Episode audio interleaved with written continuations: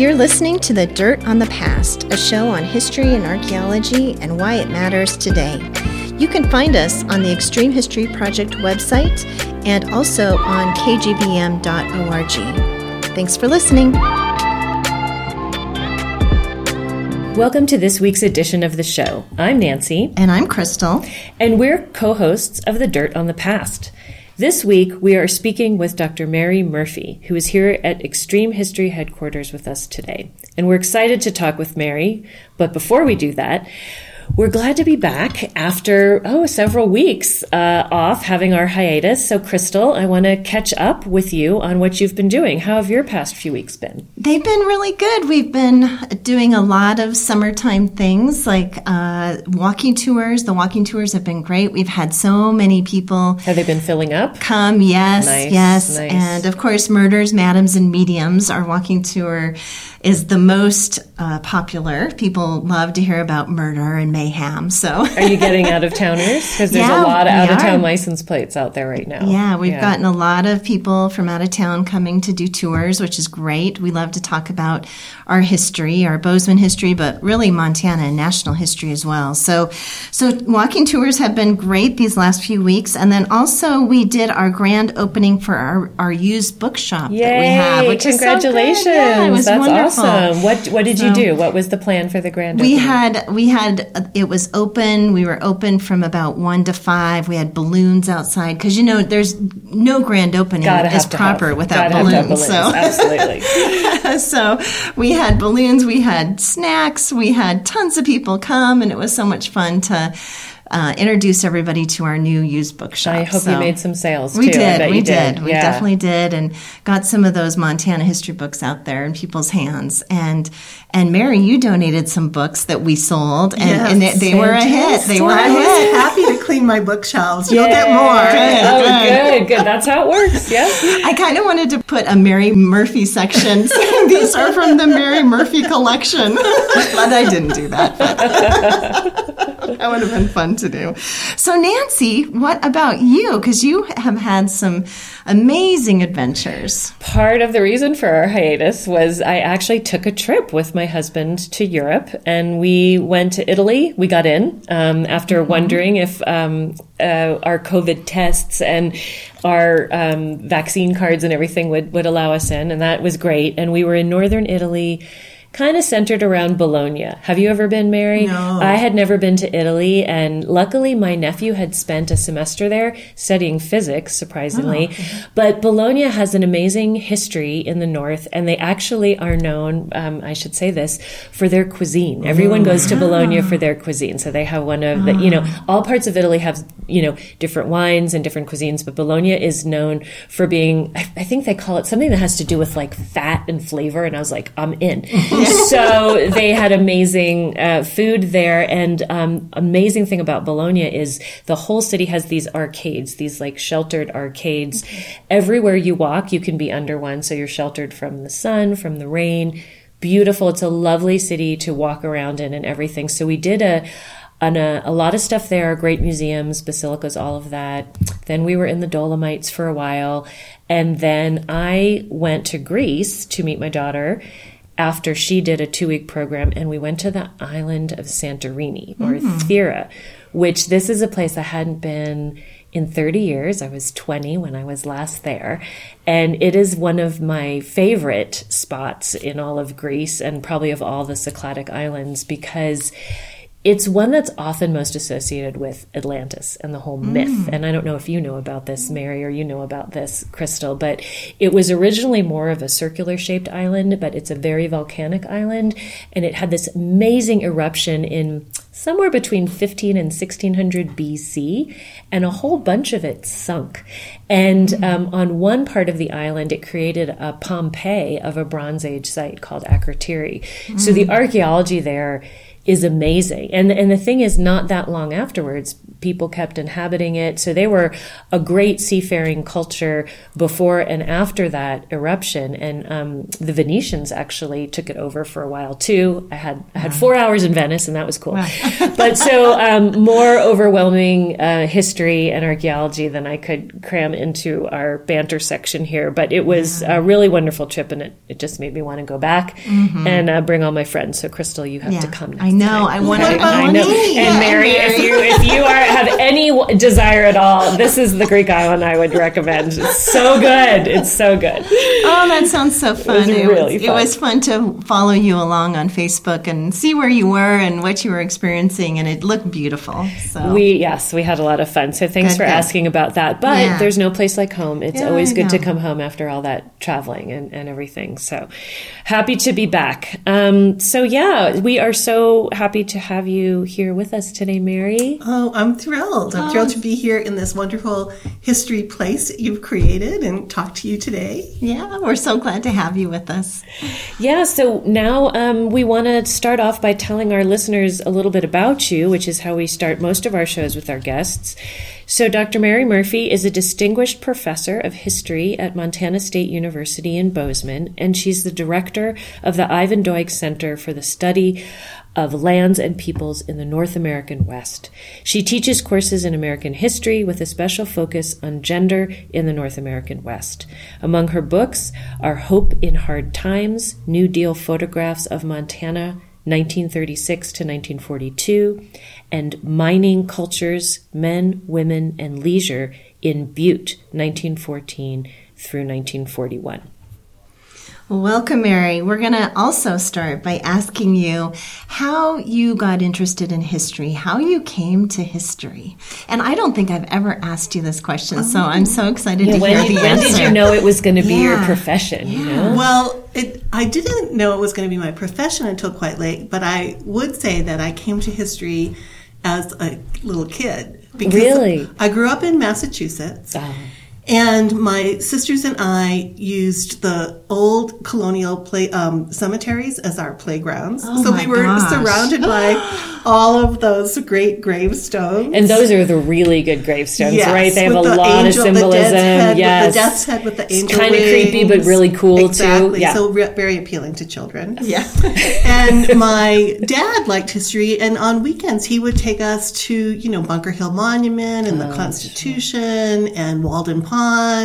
So we were just kind of steeped in it. And when I was, I was thinking about this. Um, when I was in the fourth grade, I won the prize for reading the most books in the children's room at Wow. the public library, and I picked as my prize an American history textbook. Whoa. Is Okay. that like nerdy or what? that- that's very Wow. cool. Why do you think you picked it? I just loved those stories, and I loved, be, you know, I think at, on some level I realized here I was in this landscape where, you know, um, the American Revolution Yes. was born, Yes. and all of this history took place, and I really like those stories. And um, and then when I eventually was in college, I ended up taking a course in um, the history of working people in America. Oh, that sounds interesting. It was really interesting. It's what we would now call labor history. And the um, teacher turned out to have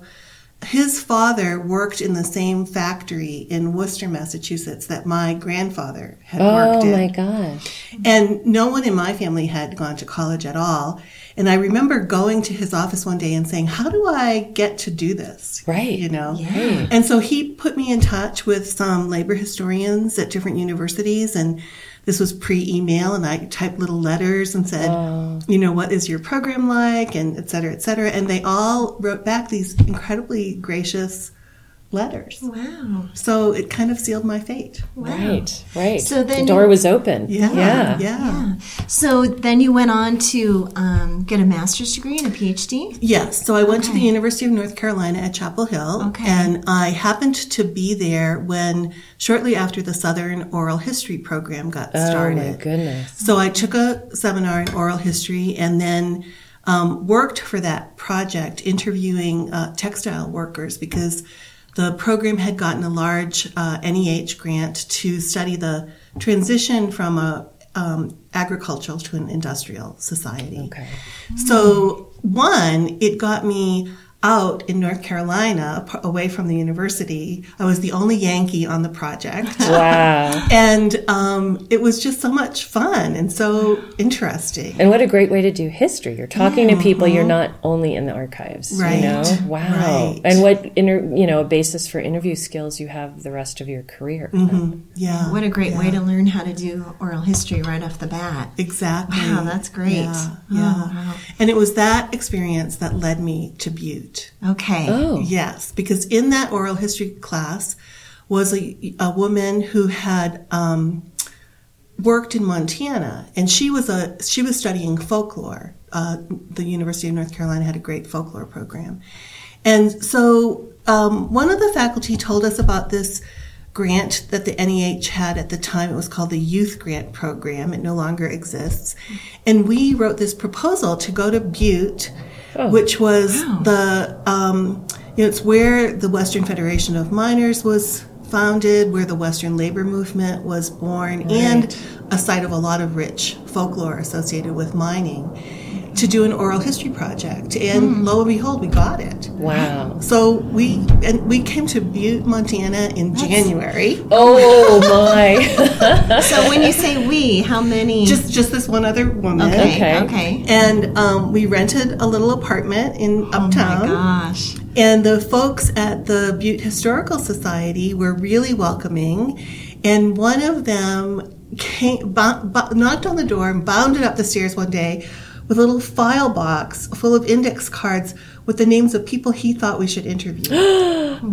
Wow. So it just, amazing. it just Can I kind of ask what year this was? This was uh, 1980. so I'm trying to think of what Butte would have been like then compared to Well, you know, recently. I, I didn't really realize at the time because I was trying to study the history, but that was the real tumult of the Anaconda Company pulling out. Okay. You know what was going to happen with the pit. Wow. Um, so there was a lot. no of, Superfund site yet. no that. Superfund site yet, and the and there were a lot of um, there were I should say some newcomers who were working for the uh, National Center for Appropriate Technology, which was this very innovative program, and so there were young um, people who were um, preservationists and writers and uh, and graphic designers and scientists, and they were all they all were taken, as was I, with this amazing place. You know, just this this incredible landscape, and then this rich history. Right. So, uh, so several of them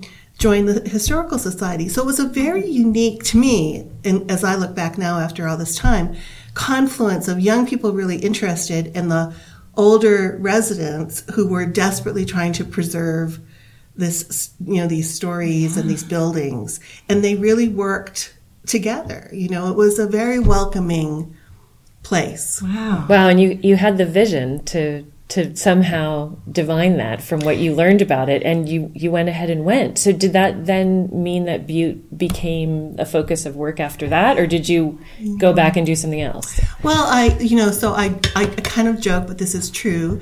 Um, when I got off the bus, because I flew into Missoula to meet this friend, and then we took the bus. Wow. And it was a beautiful winter day. You know, you, we were driving through the Deer Lodge Valley, and all of the willows were coated with ice, and the sky was blue. And I was like, oh my, I've never seen anything Yeah. like this. Right. Yeah. And then we arrive in Butte, and there's the Continental Divide, Mm-hmm. and this city that looked like the East Coast. It does. right? It same looked like the East architecture. Yep. Yep. And, but in this amazing mountain setting, and it was full of the kind of people I grew up with, all these different ethnic, Right. You know, There's a lot of um, Irish people lot in of Massachusetts people. and in Butte. Yep. In fact, I say my name is Mary Murphy, Yeah. and I know how to speak Irish Catholic. yeah, there, me too. So I had, you know, by the time people real, I, when I would introduce myself, when I was trying to set up an interview as Mary Murphy, blah blah blah. By the time they realized I wasn't from Butte, it was all okay. Yeah, because you had the name. Right, You had the right. name that, that brought and you so in. many yeah. of the miners were Irish. Right. I had no idea until I moved to Montana. Yeah. Mhm, Yeah. And and so so was the focus um, for this for this grant proposal and for this project Butte just because of all that labor history there. Yes. And so that I mean, I was just surprised that was on anyone's radar at that time, but it was, huh? Uh, yeah, I mean, Yeah. I think the early, the, the 1980s were a real, uh, the 70s and 80s were a real um, flourishing of labor history, of, of, you know, the social history movement, Yeah, looking yeah. at ordinary working people, starting to look at racial minorities, looking at women to to revise the standard narrative of American history. So, I think there was a lot of interest at that time, and. Um, and when I was there, you know, it was we were young. I mean, it was only my second year in graduate school. What did I know? And um, and I, you know, took their recommendations. Oh, you should talk to so and so and so and so. There wasn't a lot of coherence to this project, I have to say. But I got really interested in women's stories because as I did a lot of reading, and I have to say, you know, the training that I got in North Carolina was you would never go out on an interview unless you had done a lot of research.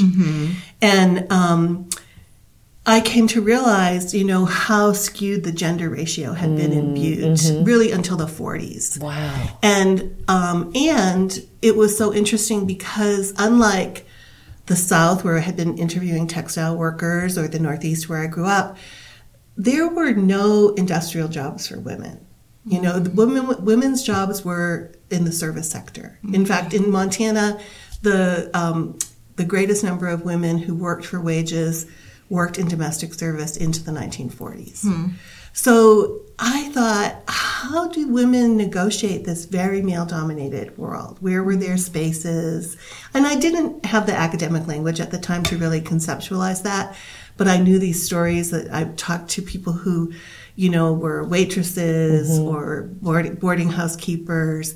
And, um, and I just became really fascinated with women's history. So these are the things that were sort of missing from the labor histories that maybe you were studying in school. So I, we want to, that kind of gets us to our next question was, you know, knowing that a lot of your early research was about Butte, um, because you studied not only labor and I don't know if this grew out of, as you're saying, your oral histories, but prostitution, women's history, what women did, um, as you said, in their spaces, but also in their leisure time. You know, how did all of this work in a in a really industrial um, city? Pretty much the only one in this part of the West. Uh, that sounds amazing to me. So, tell us a little bit about yeah how those interviews maybe led to your. Uh, delving into women's history and understanding their leisure time and work time. Well, when I so I went, you know, I worked for uh, six months or something in Butte, and then I went back to uh, Chapel Hill to continue my classes. And I had and I and I wanted to write about Butte for my master's thesis, and I wanted to do write about women. And interestingly enough, and both of you know this from your own research. The women who appeared most in public mm, records were mm-hmm. prostitutes, Yeah. right? They were arrested. There were stories in the paper about violence or suicide. You know, mm-hmm. there were the Sanborn Fire insurance maps that clearly labeled the shift of where the red light district moved. And so that had not been my original interest, but from afar, those were the records that I could access. Access, yeah. So I ended up writing my master's thesis on um, uh, prostitution in Butte. But also, in the same time, when I had left Butte after that first project, I had said to the people at the Historical Society, well, if any work comes up, let me know. And so I get this call one day, and they had gotten a grant to in, do a building inventory for the National Historic Landmark of the National Historic Landmark District.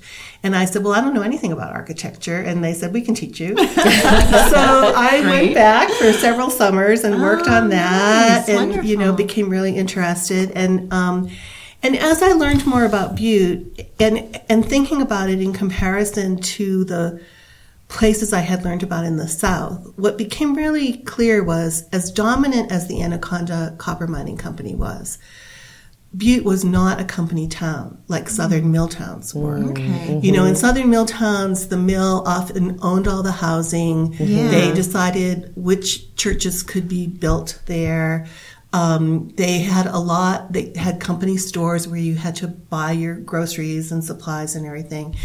And Butte didn't have that. I mean, Butte was Montana was dominated by the political and economic power of the Anaconda Company, but they didn't seem interested in controlling that daily life, right? So the schools were public schools and Catholic mm-hmm. schools. They weren't mm-hmm. supported by the company. You know, there were seemed to me at the time a zillion different churches of all Yeah. denominations. Right. Seems right. like yeah, there's Right, just there a was- church everywhere. Right. Yeah. It was Hennessy's department store was mm-hmm. not a company store. There were all kinds of groceries and merchants. All and independent, All yeah. independent. And then there was um, this, you know, kind of rich social life. I mean, one, you know, I, I, I knew about prostitution in the red light district, but also the saloon culture, movie theaters, Okay. drama Theater, all kinds of all other. kinds of Right. things um, cafes restaurants Right. um, and so i started thinking well how do people how do people exhibit autonomy in places of leisure right? They don't have mm-hmm. any they don't have much autonomy at work right? They're in the mines Right. even though there's a union mm-hmm. th- there's there's not a lot of leeway in terms of how you can do your work et cetera et cetera. Mm-hmm. And so i started thinking about that contrast between Southern Company towns where people were often quite monitored and moral judgments made upon their character. And, you know, if, if a foreman or a superintendent didn't like how you behaved, you could be fired and lose your house. So it's not like you could stay in your house and then find a job in another place. The mill was the only place to work. So I just, um, and, and I also have to say that knowing, you know, I was interested in labor history and I was interested in the history of labor organizations, but also knowing that the Anaconda Company controlled the newspapers, I thought it was oh, very right. difficult to get Yeah. the labor perspective at that time. And we didn't have the kind of digital sources that we now have to get mm-hmm. multiple perspectives. So I decided to focus on leisure. So before we go any further, because I want to dive into that, w- can you just give for our listeners who may not be familiar with the history of Butte, just kind of a little bit of a sense of that history and its importance and significance? So how it got going and up to the time period that you were focusing on. Sure, because as everybody who knows me knows, Butte is the most interesting city in the West. Of course it is. Apologies to people who don't live there. Um, but It- well, it is called Butte, America. It is obviously, called so- Butte America, right? um, but it started as a you know Western mining camp. There was a discovery of gold and then of silver, um, and it looked like it was going to die out because they weren't very rich deposits. And then in the early 1880s, these um, very rich veins of copper were discovered. And, you know, that happened to coincide with the electrical revolution in mm-hmm. America. So you needed copper to for electricity. You needed copper to electrify railroads and to electrify city streets and homes and everything. And around the world, not around just the world. in the U.S. You yes, needed exactly. it everywhere. And if you wanted indoor plumbing. I mean, there are right. there are thousands of houses still in Montana that Old have pipes made pipes. by the Anaconda Company. Wow. We have a copper pipe right, right over there. here. Yeah. Beautiful, I don't know if it's right? original or not, Right, exactly, Yeah. exactly. Yeah. So it had tremendous economic significance, and lot, and there were, and and for historians of technology and science, all kinds of innovations in mining because it had, you know, the, one of the nicknames for Butte was mile high and mile deep. Right, Right, the altitude is you're at about five thousand feet. And some of those mine shafts went a mile down and just riddled the Right. whole hill. Um, so, from the mining history point of view, it's very fascinating. But then it also brought this amazing diversity of people, right? So, Nancy, you mentioned the Irish miners and Right. the Cornish miners who were already very skilled from working in tin and copper mines in Cornwall. Right. But then there were just waves of immigration. So people from you know Eastern Europe, a lot of people from Canada, Right. um, and they some of them tended to congregate in different areas. So the Irish lived in Dublin Gulch, and the Cornish lived in Centerville, and the Finns lived in Finntown, and um, and they didn't always get along, Yeah. right? but um, there was, you know, just to me, this really fascinating culture of all these different people there. And then the whole labor organizing perspective. You Right. know, how how did the people come together to form unions, and how successful was that? And and of course, it was driven by the miners, but then all these other trades and um, groups unionized as well. So, you know, skilled workers like plumbers and electricians had their own union, carpenters had their own mm-hmm. unions. The first telephone operators union in the United States was formed in Butte. Really? Mm-hmm. Mm-hmm. That's wow. fascinating. So there was this real kind of, even though it was so diverse, democratic kind of spirit to sort of maybe not just accept this top down approach to how their lives were organized and managed. And, Right, Okay. right. And that was part of a, a larger national mm. labor movement as well. You know, we're talking the late 19th century, the mm-hmm. Gilded Age, robber mm-hmm. barons, Right. questions about can a democracy live with these powerful mm. monopolies? Mm-hmm. Um, Kind of feel like that sounds very familiar for the present day, doesn't it? Right? Sure does. yeah, you know, Yeah. right? Who, who should be? And and I have to say, you know, these unions. It's it's not like they were these ideal.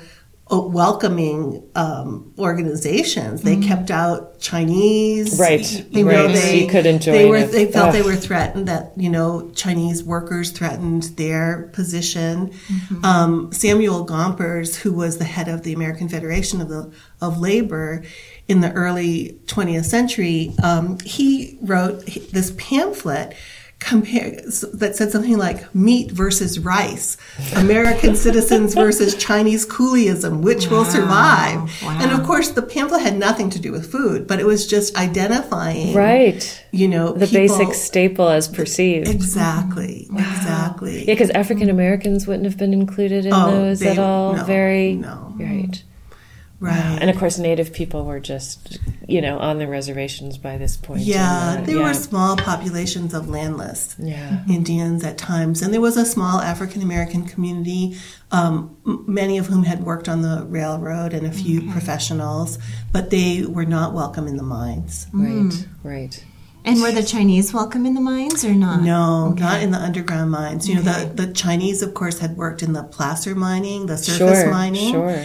And but by the time Butte was founded, um, placer mining was sort of in the past in Butte. I mean, people still went out hoping to gold Strike pan. But it wasn't find the a big rush nugget. to it wasn't find- a big yeah, rush. yeah. And um, so when the Chinese came to Butte, they really are in service occupations. Okay. Okay. Laundry and Laundry, all sorts of things. Mm-hmm. involved in prostitution as well as lots of other people as well. Okay. And there was some, and and the copper um, was.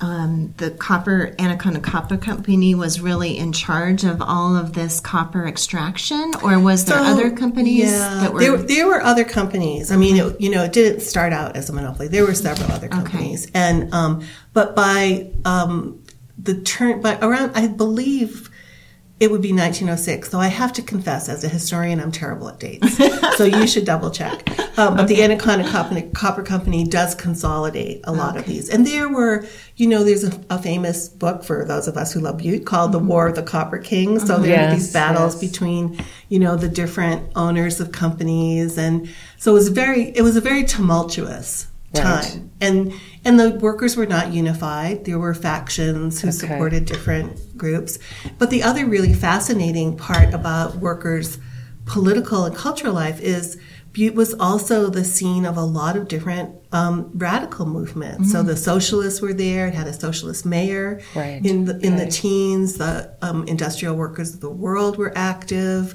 There was the infamous lynching of Frank Little. Right. Um, and so people, you, you know, people might all agree that the power of a corporation needed to be checked in some way, but they didn't all agree on how or what the political philosophy and how that would get be. divided up then too if power was Mm-hmm. being you know divvied out in different places. Okay so you say that butte didn't you know was never and and then didn't even become one of these community towns. And it was probably too big and there was all these other things going on for whatever reason. It had a university still has one. So there's other probably power centers to some degree, but all these other things going on. So back to your research about um, your master's research about prostitution, and then just you're interested uh, in women and leisure time. Tell us what you found about both those things. Was there anything that surprised you about prostitution in Butte or women's leisure time? Give us a little uh, summary yeah. of that work. So I, I think that um, I think like many people who read about the American West, I had this naive and somewhat romanticized view of prostitution. I mean, when you just think of the titles of the books, Red Lights mm-hmm. on the Prairie, Soiled Doves, you know, et cetera, oh, yeah. et cetera. Yeah. And it was a horrible, sordid, hard, vicious, violent life. And, you know, women turned to alcohol and drugs to ameliorate their conditions.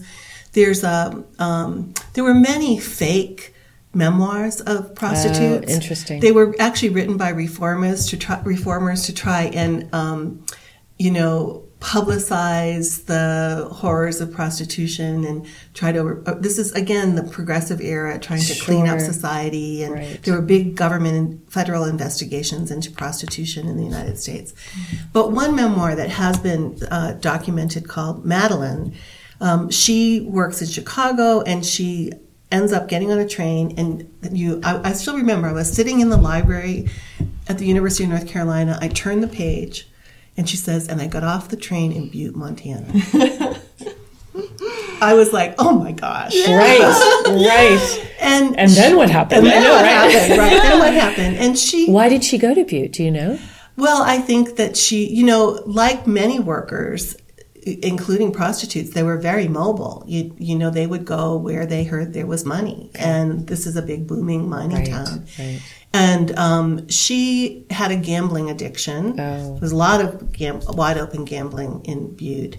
But she, when she later writes her memoir, she commented that um, that she had never seen such sordid conditions mm. for prostitutes as those who worked in Butte. Oh gosh, wow! Wasn't she the one that talked about how prostitutes would work in these dingy basements on dirt floors. Was that hers? I can't remember, I can't remember. if that's the description, but yeah, she does. You, you, know, I did yeah. that in looking at the at the at prostitution in Butte. Did see this um, kind of hierarchy of people who women who worked in parlor houses for madams who paid off the police and they had protection, and then poorer. Um, women who might have been drug addicts or alcoholics or couldn't afford the clothing that would be required to work in um, a parlor house or a brothel ended up in these oh, what were called cribs these right. little rooms that they would rent by the day or the mm. night yeah so the um, story of a madam with a house like a brothel that we're in that's really not the not majority the, of, yeah, of, women exactly. who had to work that way mm. and she would even comment that the madams were um, you know they controlled what uh, clothing the they would say okay you have to buy your clothing from this and such a person okay right and they would take a cut mm. and so it was very you you traded any kind of autonomy for some protection yeah mm-hmm. yeah yeah. Wow. And the food that the even the food they ate, they had to pay for in the in in those houses, mm-hmm. and the and the clothing that they had, and then if they left, they couldn't take any of the clothing with them. Right. And so it was just this cycle. It was just you're it's just stuck. Off, you're yeah, stuck. Like indent- indentured yeah. servitude. Yeah. Right. Mm-hmm. Yeah. Wow. Yeah, and I remember her talking about that in that book, and so yeah, mm-hmm. just awful. Mm-hmm. So for the other women who who maybe had leisure time, or even yeah. these women, aside from gambling, yeah. Um, what kind of things did you find? Well, I'm not sure, but I mean, I imagine the prostitutes rested when they could. sure, they were probably sleeping. But you know, I mean, I I looked I looked at the I also looked at the interwar period from 1941 okay. from 1914 to 41 because that was when Butte was starting to go into decline okay. in terms of population. And, you know, every, a lot of Western history was written about the boom times, you know, and, yes. and the sort of triumphant story of settling the West, et cetera, et cetera. And so I wanted to know what was it like when, um, World War One started, right. when these labor troubles hit, et cetera. And that, of course, coincided with prohibition in the 1920s and women getting the right to vote. And so it was an interesting story of women coming into the 20th century mm. in a in an industrial city where there were a lot of commercial amusements and so a lot of struggles with their families. Mm. What you're going to the dance hall Right. with who? Yeah. You know? Yeah. All and new. all yeah. that all new stuff and you're getting your hair cut in a bob you know and you're wearing that short dress, Yeah, uh, You're showing your ankles. right and aren't you going to mass on sunday so you know it was interesting to see those family Sure. tensions and, you, and just through memoirs and oral histories and people um, uh, and little stories in the paper so like a federal again part of this progressive era worry about people's morality the um, U.S. Children's Bureau set up an investigation of dance halls. Really? So they, Really? they yeah, so they send a woman to she travels throughout the country, but she oh comes to Butte to visit dance halls and to see Wow. you know what's going on. They're right? like, "Who is that lady in the corner who's Yeah. taking notes and staring at everyone?" oh my gosh! Or was she out there like boogieing? Yeah, I was just I'm gonna imagine. say, That might be the best job in the world. I don't know. There was so much. I mean, and you think if you think about here's a town with a wide open red light district as well, right. And then these young women who are starting to work in department, the new department stores or as waitresses, they have some money, even though most of them give most of their money to their mother.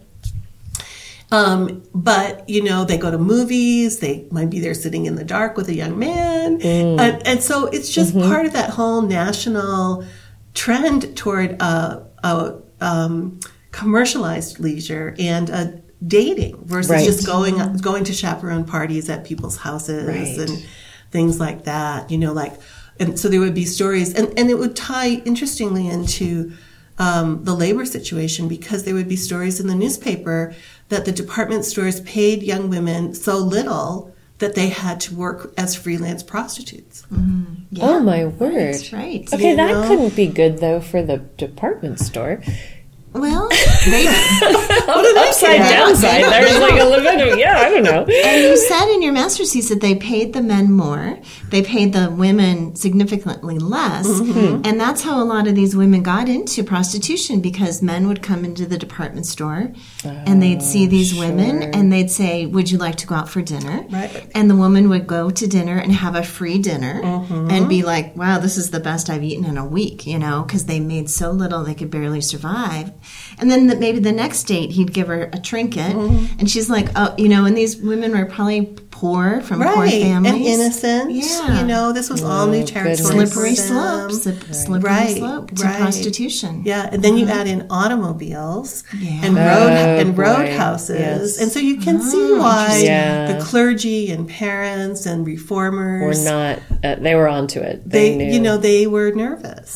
They were nervous, and we'll never know how many. It, Yeah. you know, the stories are very sensational, Yeah. and um, but but you know, if you're if you're thinking about what concerns, and then you could try to read behind the text, and you Right. know, and you know, I talked to several women who worked, um, who were worker, who had been workers, and then the women. Um, one of the most interesting unions in Butte was called the Women's Protective Union. oh, And it was a union for unskilled women who were cooks and chambermaids. I mean, I now think cooking is a skill, but you know, at the time it was Sure, not defined as sure. a, a skilled labor. Um, theater ushers, you know, all kinds of that Huh. sort of service, early service, la- and they were uh, labor, and they were all in this one union. And um, they would, they talked about how great the union was for them as a social network. So they'd work, they'd go to a union meeting, and then they'd go to the movies or to an ice cream parlor or. so a much safer way to socialize and spend your time. Okay, Right, yeah, right, yeah. Wow. Did those unions really help women uh, make better pay or have better social s or, or uh, working situations? Oh my gosh, yes. Really? The women who were the um, uh, business managers, you know, the who, who like were the enforcers for the labor rules, they would walk into a cafe, and if a woman was sleeping was uh, sweeping the floor and her job was dishwasher, they'd take the broom out of her hand and they'd say, "You are not doing that job." oh my gosh, really? That is Yes. amazing. Oh Yes. my gosh. Oh my they gosh. were fearless. Okay. All right. We're going to get to some more interesting questions, but we're going to take a quick station break. You are listening to The Dirt on the Past with co hosts Crystal Alegria and Nancy Mahoney on KGVM Bozeman or wherever you find your podcasts. We're speaking today with Mary Murphy about her work on gender and food history and Butte, Montana. So, Mary, we want to. I want to come back and talk a little bit about women in Butte. Kind of stay on this idea of women in Butte and talk about a woman who you've written on, whose name is Mary MacLane, and it, she lived in Butte not for a long time, but she lived there for a few years, and she was a person we really see all these changes that you were just talking about happening within her life. And then she luckily wrote about them in a book. And that was in about 1902. So just right at the, you know, at this time that you're talking about a little bit before the um, focus of 1914 to 1941.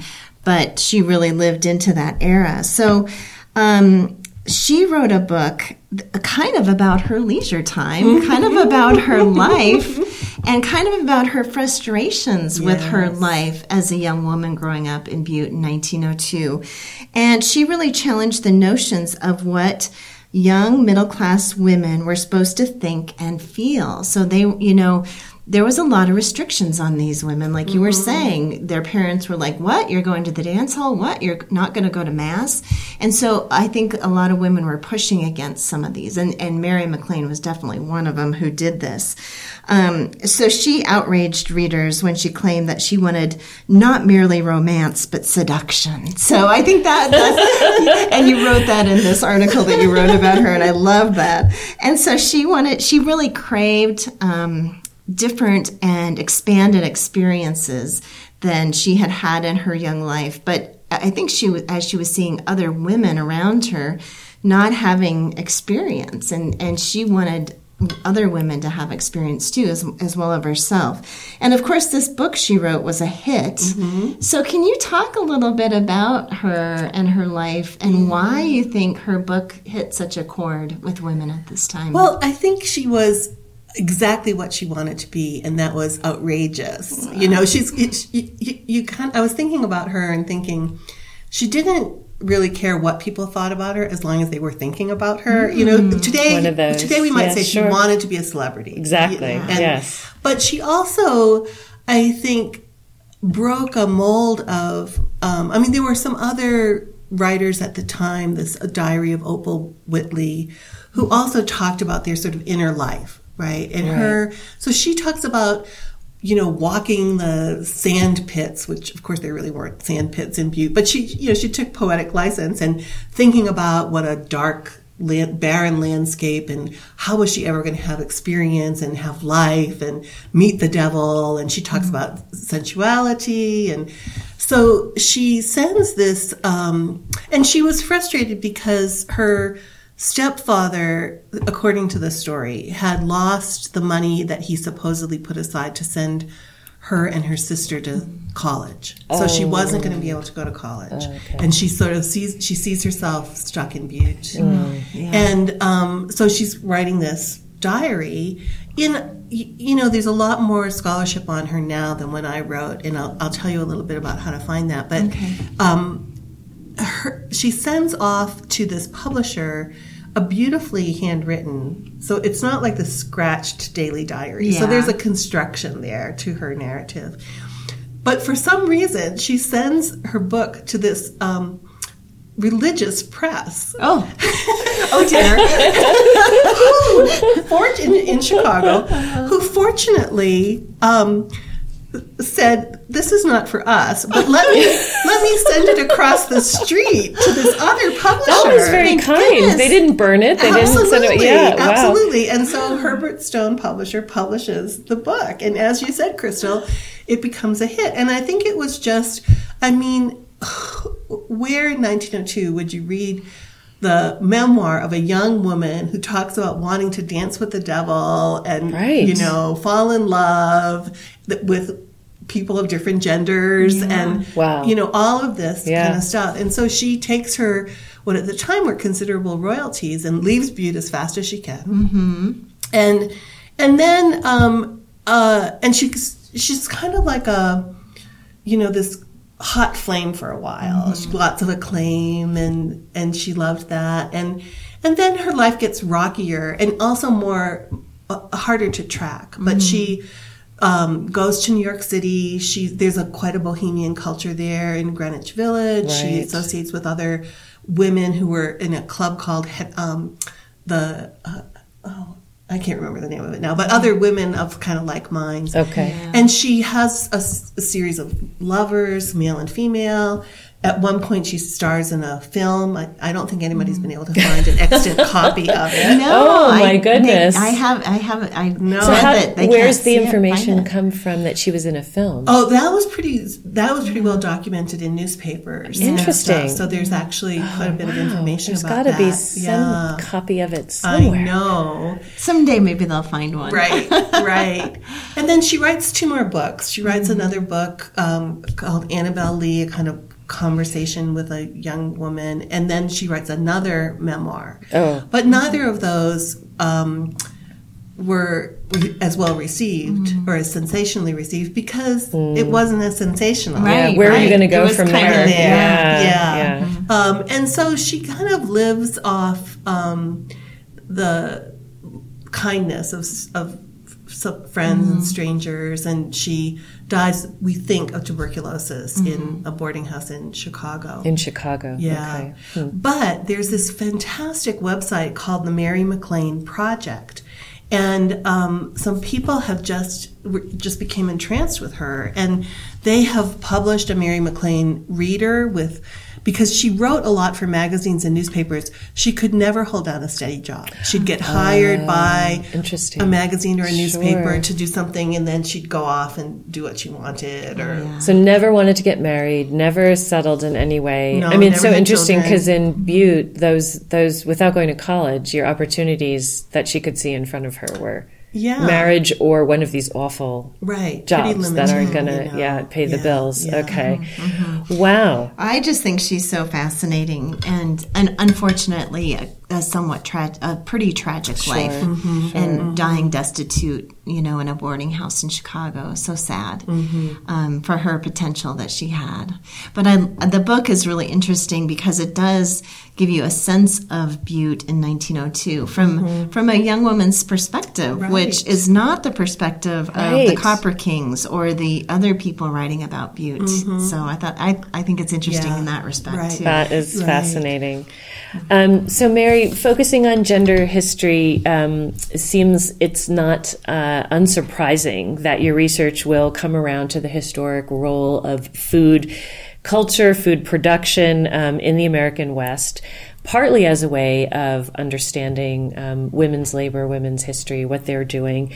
Um, and really, we have to sustain anybody who's living in the West, so food is of paramount importance. So, you've written on topics that include good food in hard times and bittersweet gender food and the state in the U.S. and Canadian West during World War One, just to name um, a couple of the things you've written. So tell us a little bit about why the study of food is so important and what, from your perspective, it can tell us about our history. Well, as you know, everyone eats several times a day unless something is wrong. Yeah, Whether they by Right. choice or Right. not, and um, and it is it's something that we just take for granted, and yet it's one of those things. Just like I think social history um, started out in the 1970s, looking underneath that story. So, like, how is your food produced? You know, Right. How do you get lemons on a homestead in Montana? Right. You know, these kinds Yeah. of questions. Who cooks? Who cleans up? There's lots of labor, the division of labor involved in here. And then I I came to work on food because I was looking for another project in women's history and um, I know this is blasphemous to say in Montana. I was, but I was thinking about doing a a, a, book on women's social activism, and I knew that I would have to deal, of course, with Jeannette Rankin. Mm-hmm. And I'm just tired of Jeannette. I mean, I love what she accomplished, but I'm just I've, Jeannette has been with me since there's I came lot, to Montana. There's a lot out there. Yeah, gotcha. Yeah. So, and I have to say, I have written about Jeannette, but I had enough. So I was, um, and I had had an accident at the time, and people were bringing us food, oh. and everybody who brought food had a story. story. You know, this is my grandmother's chicken soup. Mine is the best lasagna in the Gallatin Valley, et cetera, et cetera. And I started thinking about, you know, what I had said earlier, Nancy, about the the labor landscape for women in Montana, and you know, in a capitalist society, you get acclaim by the salary you make right. and the position that you hold in right. terms of the economic ladder. Well, when you are um, a woman who works her entire life without pay, how do you get? How any, do you get yes, any kind of exactly? Where, where's your stature come from? Where's mm-hmm. your sense of identity come mm-hmm. from? Yeah. And I was sitting in my chair and you know, kind of thinking about this one day, and I thought, food. Mm-hmm. You know, these stories that people were telling me in my house. But then I thought about county fairs, mm-hmm. you know, and the, or the state fair, or people who um, were famous for their coconut cake, mm-hmm. or could I have that recipe, mm-hmm. or tales I had heard, even though at that point I hadn't done too much rural history of. Um, you know, traveling thresher crews and this kind of competition among farm mm-hmm. women over yeah. who was going to cook the best harvest supper. Right. And would, right. The, would the workers come back to that farm because that was that was the really best food. food. Oh wow! So you competed for labor basically exactly. to get your harvest in. Exactly. Mm, yeah. So I started thinking mm. I could work on all the issues I'm interested yes. in: power, the division of labor, women's identity through the lens of food. Yes. And I think that, you know, we can then extrapolate that. I mean, so the way I started to prepare for that project was to design an undergraduate course on the history of food in America and just try to look at these issues of the cultural meaning of food for different groups at, um, you know, so so think about think about race and food. You know, mm-hmm. think about the food that slaves raised and right. could not eat. Right.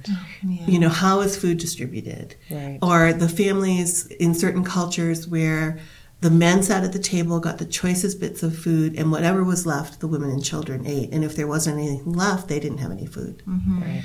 So I thought this is a really, this is a really interesting way to look at power. Yeah. Um, and I didn't know at the time, but I it was you know probably in the, the, the subconscious world of historians it had seeped into me that there was a lot going on in food studies yeah. i mean power labor economy environment um, so much so many different it's levels of going on mm-hmm. yeah. yeah i mean and then just aside from that, nutrition and health and all of that yeah. aspects too. Yeah. And of course, race and culture. gender and mm-hmm. yeah, culture. Yeah. So, yeah, you could really go in many directions for the rest of your career. Exactly. Yeah. Nice. And I'm looking forward to that. Yeah. yeah. So, Mary, I had the opportunity to sit in on your Food in America class mm one semester, and I thoroughly enjoyed it. It was amazing. We learned all about the history of the of production of food, um, consumption, of food, um, and the cultural meaning of food in America from basically the colonial time to present. And it was such an interesting way to look at history, like you're saying. And, and for me, you know, with an interest in culture, to me that really stood out as we were going through that class. But um, one of my favorite, and because of that, one of my favorite topics was the history of Chinese food in America. That was my favorite. I think you you spent a week on that, or maybe a few days. I can't remember. Maybe it just seemed like a week. Maybe, because I was so enthralled with it. I would course, be hungry during every class, especially during this. And Crystal has told me so much about the history of Chinese food from your class that I've been like, we can't wait to do this part of the podcast. And then I'm going to have to go eat some Chinese I know that food. Have to go eat Chinese. But the, the best part is that Mary would sometimes bring in food. Oh my gosh! I did, I did, bring in fortune oh. cookies. yes, and your fudge. You brought in you brought oh, in your beef um, fudge. Beef fudge, Yeah. Which actually is pretty good. Whoa. Made with beef. I'm Made with beef. afraid to ask, but very curious. That's another long story. Okay. We'll do another podcast Okay. on beef fudge. Okay, But, okay. but I want to talk to you, ask you about the history of Chinese food in America, and especially chop suey. So, can you give us a condensed version of your lectures, lecture lectures on Chinese food in America? Okay, I'll Okay, try. Okay. so yes, chop suey became the iconic Chinese American food, and there are a couple of stories about how it originated, and nobody really knows the truth, which is so hmm. true of so much food history and. And even the history of foods, like who the heck ever figured out how to eat an artichoke, right? You, Right, you know, you yeah. think right. about these things. Wait, can before you dive in, Yes. can we just please start with my childhood and then jump all the way back to what you're going to tell us? Because I grew up with mom making chop suey in a can, Mm-hmm. and I, and every time I say that, everyone's like, "Oh yeah, my mom did that too. I forgot about it." And my mom worked in a Chinese restaurant. She loved Chinese food. We see pictures of her, and we're like, "Mom, you looked." Asian in those pictures. I mean, it's fascinating. You can ask my sisters; they're all here. It's so funny. But we, but it, in any event, she loved Chinese food cooked by real Chinese people. But then somewhere, as she became a mom in the in the early 1970s, we were eating Mm-hmm. Yeah. chop suey out of a can and the little noodles you would sprinkle on top. So now I'm really dying to hear the real history. Okay. Well, so the two stories that you know a lot of there's actually a lot of literature now on Chinese food in America were that in the 19th century, in San, of course in San Francisco, um, these hungry white miners came into Chinatown, and a lot of Chinese restaurants would just hang out a little yellow flag, which, which they were mostly for Chinese workers, just to say this is a restaurant and you can find food here. So these miners apparently stumble into this restaurant, which has actually closed for the day because they run out of food. And the miners demand food, and the Chinese, you know, living in an environment of anti Chinese sentiment, are not going to refuse to serve hungry white miners. Right. And so they just take whatever scraps are left in the kitchen and do what we now figure out is a quick stir fry with rice and serve it. And they loved it. And they ask what it was. And what they hear is chop suey, mm-hmm. which apparently translated into a miscellany, right? So it, it, it didn't mean anything. Interesting.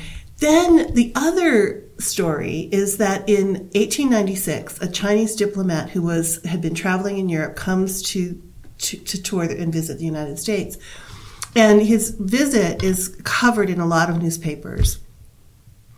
And one of the stories is that he had he didn't want to eat European food, so he would eat in chop suey joints in the various cities that he went to.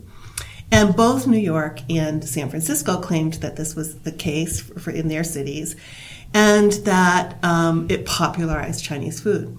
Well, there's not a speck of truth to that. He did come.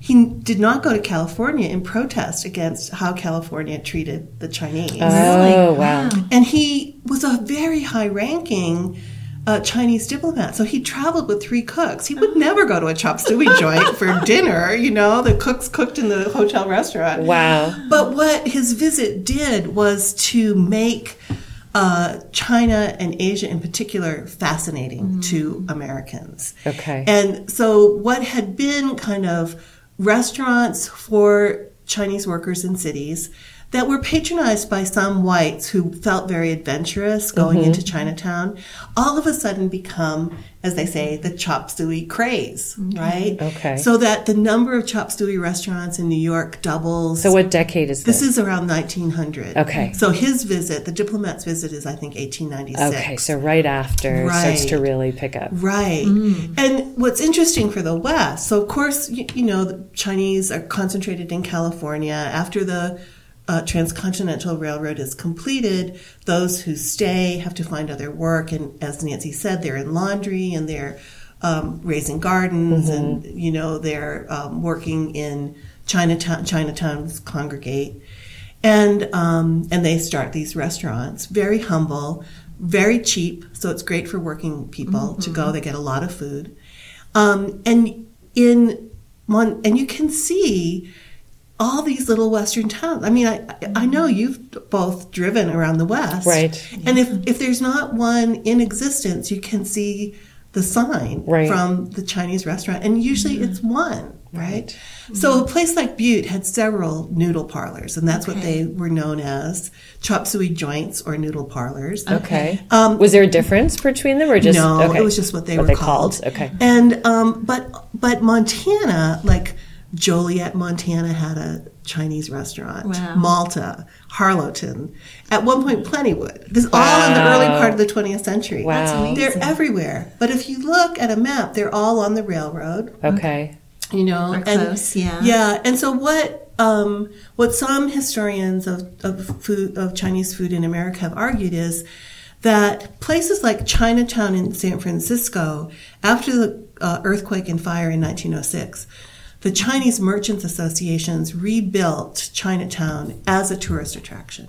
So the wonderful gates, Yes, that, you know, right. that was That all see when- designed to um, make China, make the Chinese community seem safer. Interesting. And the restaurants would, you know, to combat all of the negative stereotypes of the Chinese and what they ate, etc., they would invite patrons to come through the kitchen so they could see how clean it was and what was being cooked. And so there's this kind of um, very savvy marketing to try and, and mitigate that deep animosity toward the Chinese. But in other places, Chinese found that, you know, if one family or one man and a companion moved to a town, one restaurant was not threatening to the community, right? They weren't competing for other jobs. So you have these scat, this diaspora out of the West Coast. And, and of course, you know, there were Chinese who had worked on the railroads in Montana. And um, and they're connected through the Tong, the merchants associations, and family lines.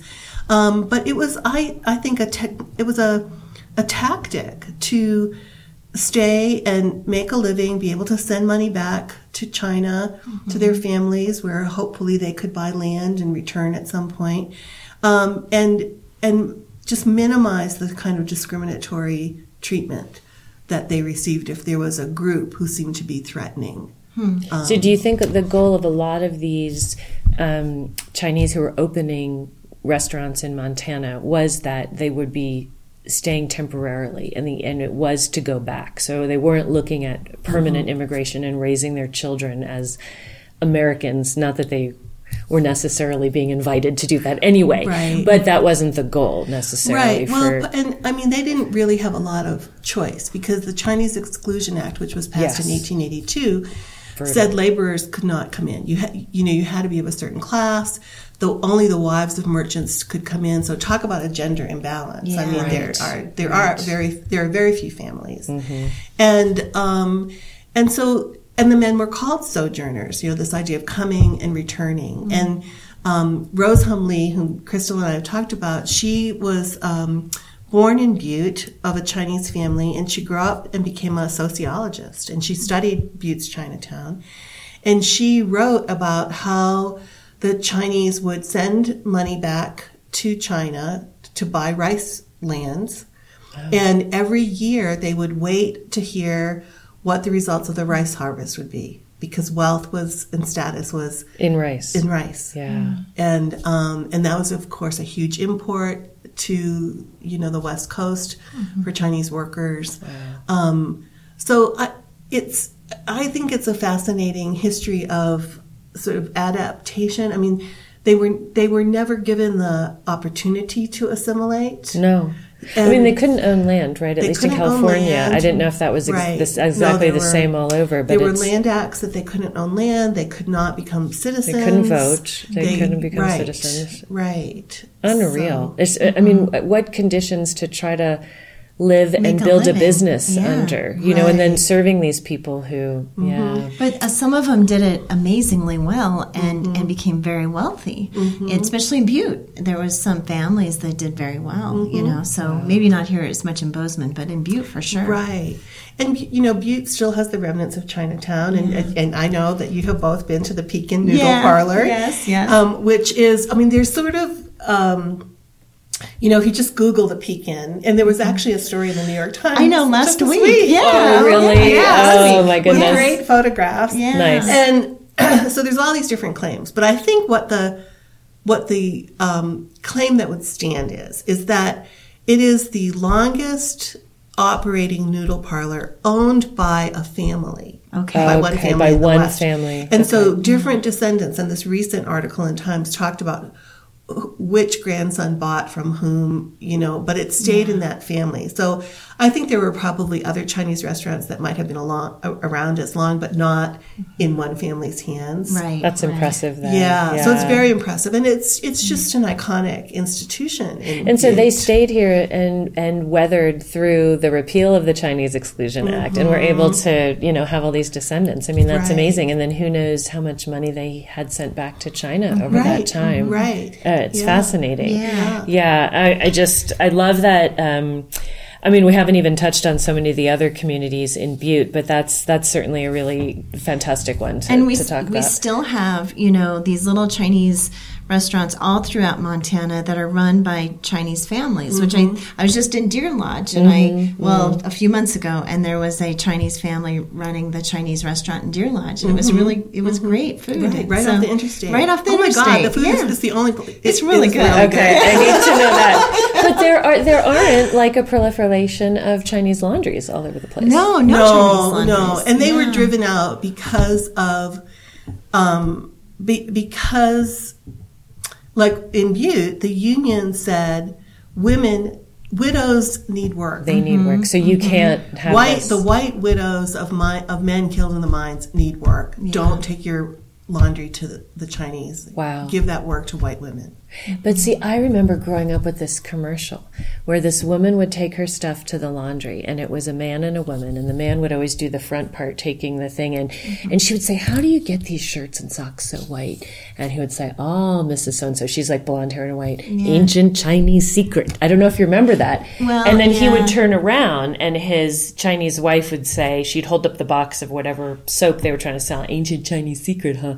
And so there's still that stereotype, right, and perception Yeah. that persists. It- Very interesting, though, that you're saying in a lot of places they were kind of run out. Huh. Wasn't that commercial though for a for for um uh, like a rice like um I don't remember it. No, it was what- it was flakes was that it- you added to the wash soap? to get stuff Okay, right because okay. he was I'm running a laundry. Yeah, wrong. yeah. Interesting. right? Talk about a stereotype. I mean, and there it very much is. no, no, but I, that's I know, right? Exactly. Yeah. But I have such a memory. Yeah. It's the same one of Yeah. that the guy I who remember that, who portrayed too. himself as an Indian, even though he was Yeah. Italian, and he's the tear because people are, you know, um, littering, and it's just like when you grew up. When I did, I'm like finding out all these myths behind those ridiculous facts you thought you were mm-hmm. learning. Oh, Yeah. my word. Yeah. yeah. Okay. So, Mary, we've talked a lot about Butte, but I want to talk a little bit about what you do on a daily basis, which is teach at Montana State University. And you are a beloved professor at MSU in the history department, and, and teaching is really your specialty. There's a lot of there's a lot of professors who teach, but you are very good at it and, in, and very good at what you do. And I've talked to so many students who have gone through your de- through your classes in the history department, and your help for them, not just in the classroom but outside of the classroom, is so important to them. And you've you've really brought up so many generations of women's history historians, gender historians, food historians, just historians in general.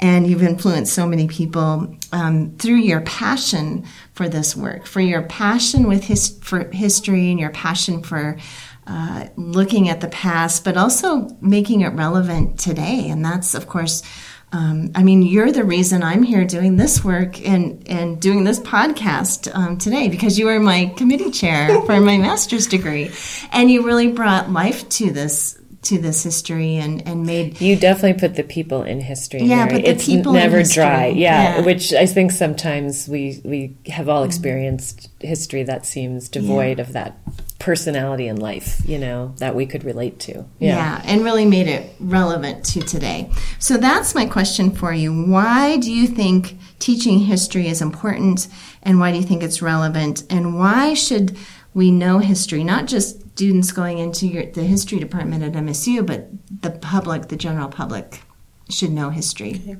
Yeah. But is this where I'm supposed to say that the two of you are my very favorite students of all time. Yes, that's You exactly could. You definitely could if you would. We're not going to cut that out. Okay. Yeah. I I I I I took your writing class, and that was amazing. Yeah, as a grad student, I know. Okay, okay. Now you can go. Okay, no, Okay. no, okay. Um, well, you know, that's such a complicated question, and I think there's so many answers. And I think that in at this moment in our lives, you know, where the country is is so fractured on ideological lines, where the whole notion of a quote real fact comes into question, mm-hmm. is a, is a really important time to take history seriously, right? Because history, I mean, hit the, the appeal I think of history for all of us is these wonderful stories, mm-hmm. but good historians tell the stories based on the most accurate records that they can find, right? The first rule is to be true to your sources, be true to those people, to the miners and the laundresses and the Chinese cooks and the prostitutes as best you can, right? To not invent their past for some present purpose. And um, so I think there's a, I think it's a good, I think studying history is a way to be ethical. And I think that that is a really important value today. I also think that studying history is really important because it shows us how ev- at every single moment in time life was complicated. Yes. You know, people like to, you know, how many times have we heard, oh, the good old days, or when mm-hmm. America was great, or in the good, good times, et cetera, et cetera. But if you look back, or the greatest generation, well, what's the greatest mm-hmm. generation? Mm-hmm. You know, the people who were in the revolution, the people who lived in the depression. I mean, every generation has faced different challenges. We're facing this pandemic. And I think that people want some, find some comfort in thinking about the past or the present is black and white. But if you study history, it's just not. Mm-hmm. You know, it's pe- people are irrational.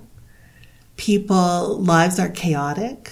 There's all kinds of forces that shape a person's decisions.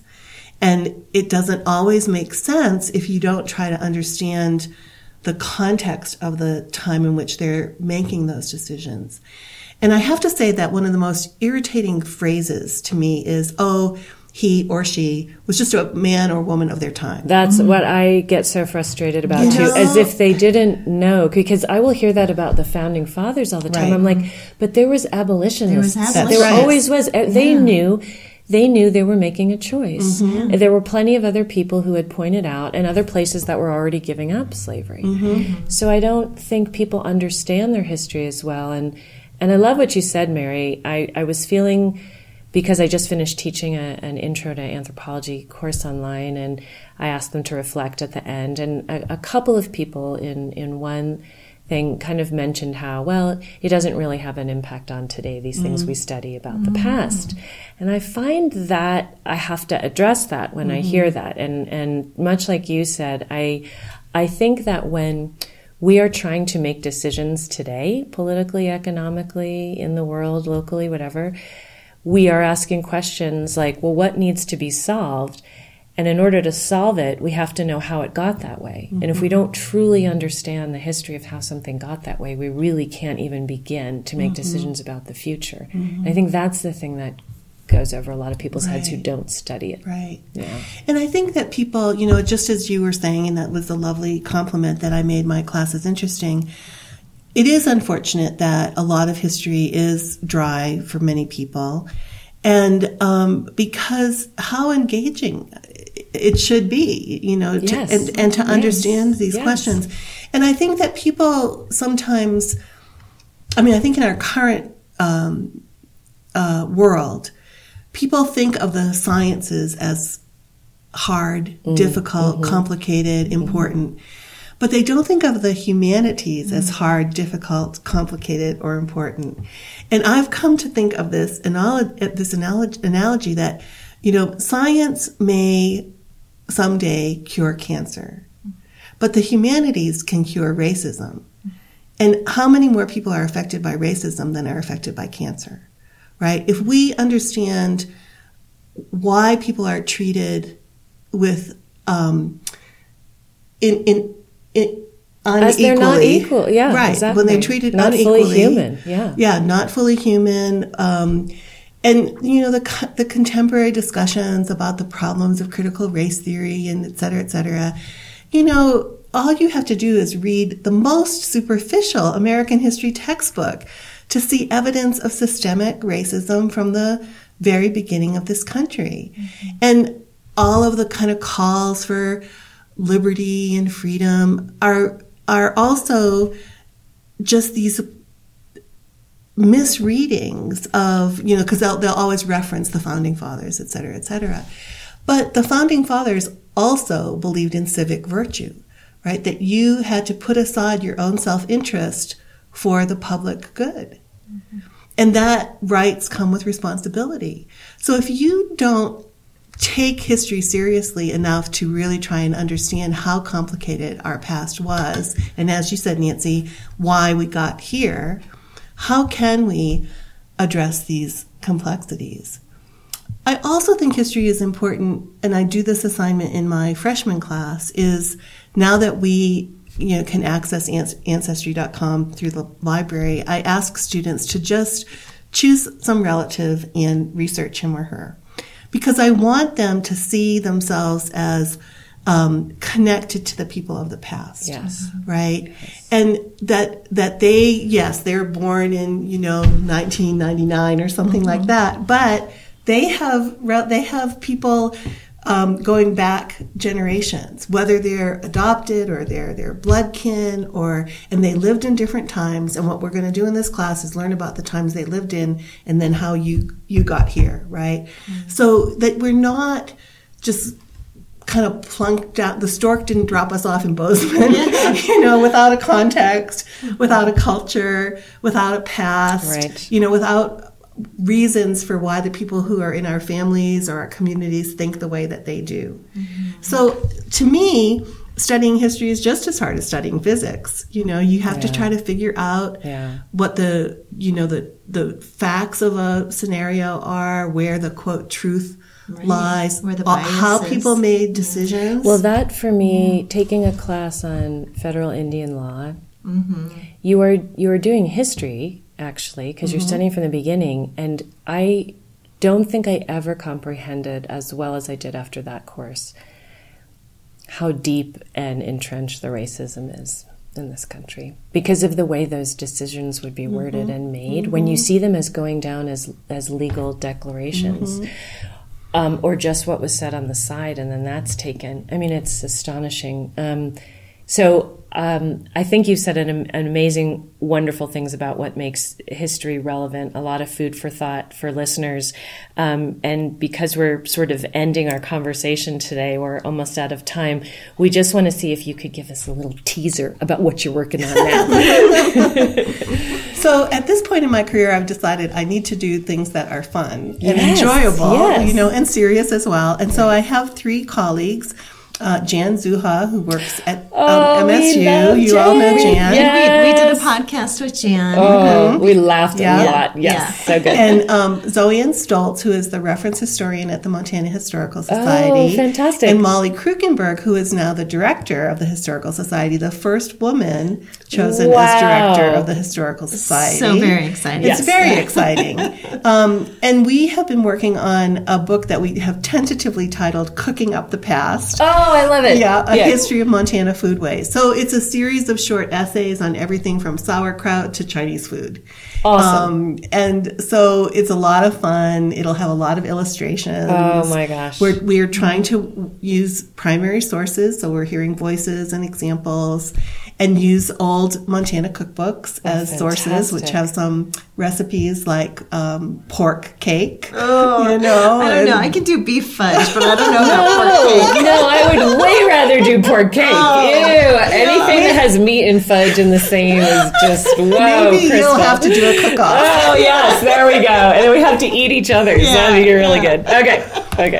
So, so I, We have a lot to look forward You to. have a lot we to should look host forward something to. here and do a workshop on some Montana recipes, maybe here at the brothel. Oh, that, that- would be really great. fun. Yeah. Yeah. Yeah. Yeah. So when is the when when are you looking to? I think it's going to be a couple years. Okay. You know, everybody, Yeah. especially since Molly became director of the society, and as you know, Jan does so much work with the Ivan Doig Archive.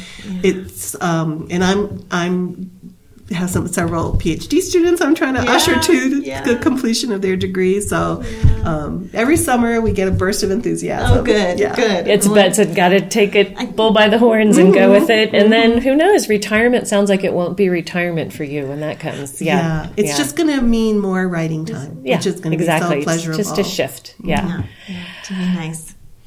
Okay, well, we could talk to you all day, Mary, and and and we've probably talked to you longer than we should. But um, it was so nice to have this time with you. Thank you so much for giving us so much time today and coming and visiting with us in person too. It was so nice to see you. My pleasure to spend time with my favorite students. Yay! Yay! I know we're not at the university anymore, so I got to pull you out over here. Yeah, right, right. That's great.